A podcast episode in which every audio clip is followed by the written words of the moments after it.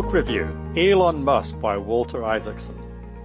I want to go make that happen was 21 year old Elon Musk's thought in 1992 on California mandating a 10% market share by 2003 for electric vehicles.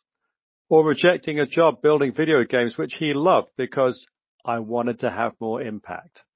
As a young man, he wanted to colonize Mars to ensure human consciousness could outlive Earth and prepare for the end of fossil fuels with EVs.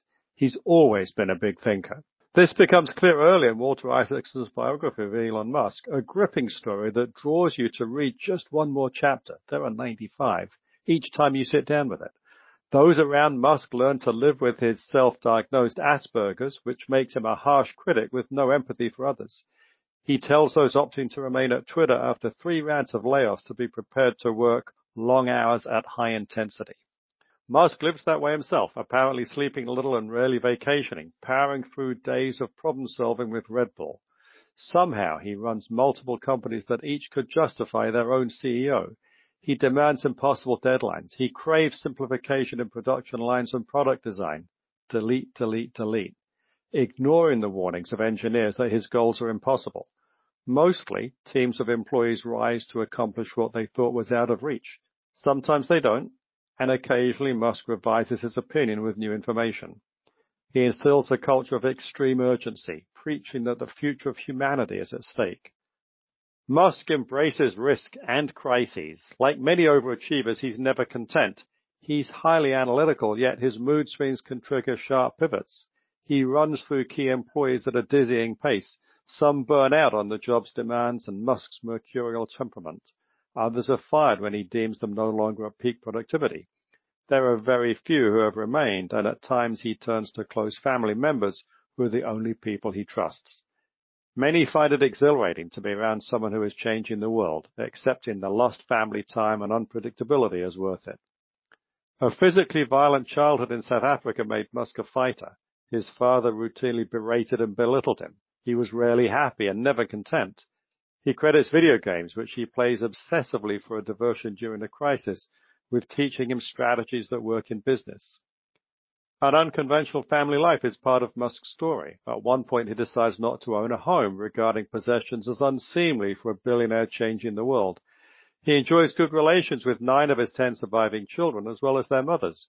One son transitioned to a daughter and rejects him, a source of great sadness. Odd names. One toddler is simply X should surprise no one.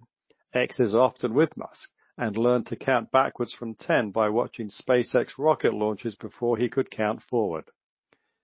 The acquisition of Twitter combined Musk's restlessness and risk appetite in an impulsive gamble. As usual, he threw himself into endless long days of crisis management while slashing employment by over three quarters. He slept on a couch in a conference room. Twitter, the service still operates. Whether it will be a financial success is less clear. You can understand why people bet against him. Even Bill Gates shorted Tesla because he calculated there would be a surplus of EVs. His losses apparently reached $1.5 billion. It's unclear how this ultimately played out, but it caused Musk to sour on Gates. In quotes, why make money on the failure of a sustainable energy car company, he asked. Yet Musk routinely faces down one looming catastrophe after another. He pushes himself and others to the brink of failure, but so far has won every time. Isaacson adds up the value of the four companies Musk had founded and financed by April 2022. Tesla, a trillion dollars, SpaceX, a hundred billion dollars, The Boring Company, $5.6 billion, and Neuralink, $1 billion. Isaacson book presents a compelling portrait of a consequential and complex figure. Musk granted unfettered access for two years, providing rich material that is never dull. Watching Musk from afar is to see an impending train crash repeatedly averted. Somehow, the world's richest man got that way while focused on bigger goals. We should want Musk to continue pulling off miraculous victories because the changes will likely be positive. Bill Gates said, there is no one in our time who has done more to push the bounds of science and innovation than he has. There are still many more chapters in the story of Elon Musk.